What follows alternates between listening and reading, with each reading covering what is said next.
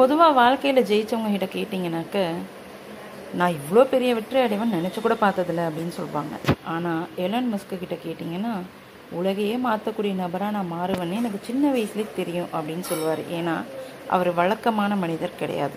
Elon Musk அதிரடிக்கு பெயர் போன ஒரு மனுஷன். அவர் என்ன யோசிக்கிறாரு எப்போ என்ன தொழிலில் முதலீடு பண்ணுவார்னு யாராலையும் கணிக்க முடியாது. புது புது விஷயங்களை முயற்சி செய்கிறதுல ஆர்வம் மிக்கவர் ரிஸ்க் எடுக்கிறதுலாம் அவருக்கு ரிஸ்க் சாப்பிட்ற மாதிரி. இப்போது பூமியிலேயே அதிக பணம் வச்சிருக்கக்கூடிய நபர் அப்படின்ற சாதனையை படைச்சிருக்காரு எலான் மஸ்க். இப்போ இருக்கக்கூடிய இளம் தொழில் முனைவோருக்கெல்லாம் எலான் மஸ்க் வந்து ஒரு மிகச்சிறந்த முன்னுதாரணம். சின்ன வயசுலேருந்தே அவருக்கு வந்து தொழில்நுட்பங்களை கற்றுக்கிறதுல ஆர்வம் அதிகம். பன்னிரெண்டு வயசு இருக்கும்போதே வீடியோ கேமை வடிவமைச்சிருக்காருன்னா பார்த்துக்கோங்களேன். கல்லூரி படிப்பை முடித்து ஜிப்டு அப்படின்ற ஒரு சாஃப்ட்வேர் நிறுவனத்தை தொடங்கி நடத்திட்டு வந்தார் எலான் மஸ்க்.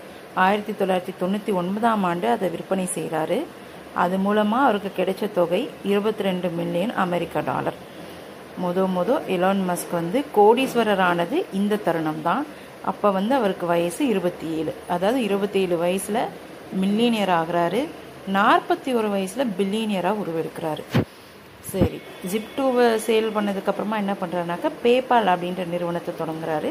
வங்கி பண பரிவர்த்தனை சார்ந்த அந்த நிறுவனத்தை ரெண்டாயிரத்தி இரண்டாம் ஆண்டு விற்பனை செய்கிறாரு அது மூலமாக அவருக்கு கிடைச்ச தொகை நூற்றி எண்பது மில்லியன் டாலர்.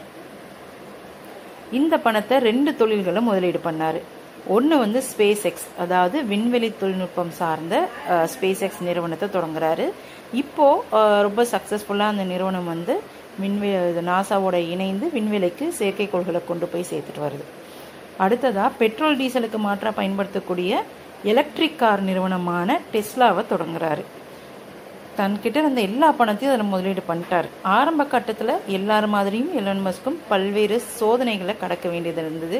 ஏன்னாக்க ஸ்பேஸ் எக்ஸ் நிறுவனம் ஏவன ராக்கெட்டு தோல்வி அடைஞ்சது.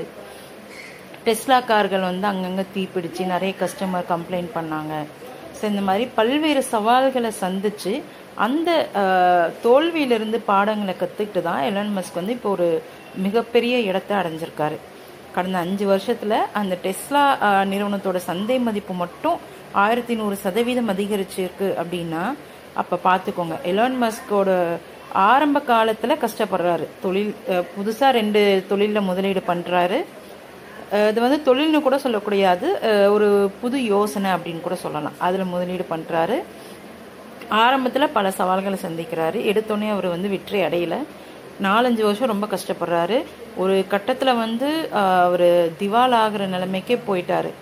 ஆனால் அதுக்கப்புறமா தான் படிப்படியாக அதுலேருந்து மீண்டு எழுந்து வந்து இப்போ உலகத்திலேயே அசைக்க முடியாத ஒரு நபராக அவர் வந்து உருமாறியிருக்காரு.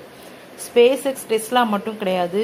சுரங்கப்பாதை தோண்டக்கூடிய போரிங் அப்படின்ற நிறுவனம் நியூரோ டெக்னாலஜி நிறுவனமான நியூரா லிங்க் இப்போ வந்து அண்மையில் ட்விட்டர் நிறுவனத்தை வாங்கியிருக்காரு. ஸோ இவரோட சொத்து மதிப்பு அப்படின்னு பார்த்தாக்க இரநூத்தி நாற்பத்தி ரெண்டு பில்லியன் அமெரிக்க டாலர்கள். அதாவது இந்த பூமியிலேயே அதிக பணத்துக்கு சொந்தக்காரர் அப்படின்னா அது எலன் மஸ்க் தான்.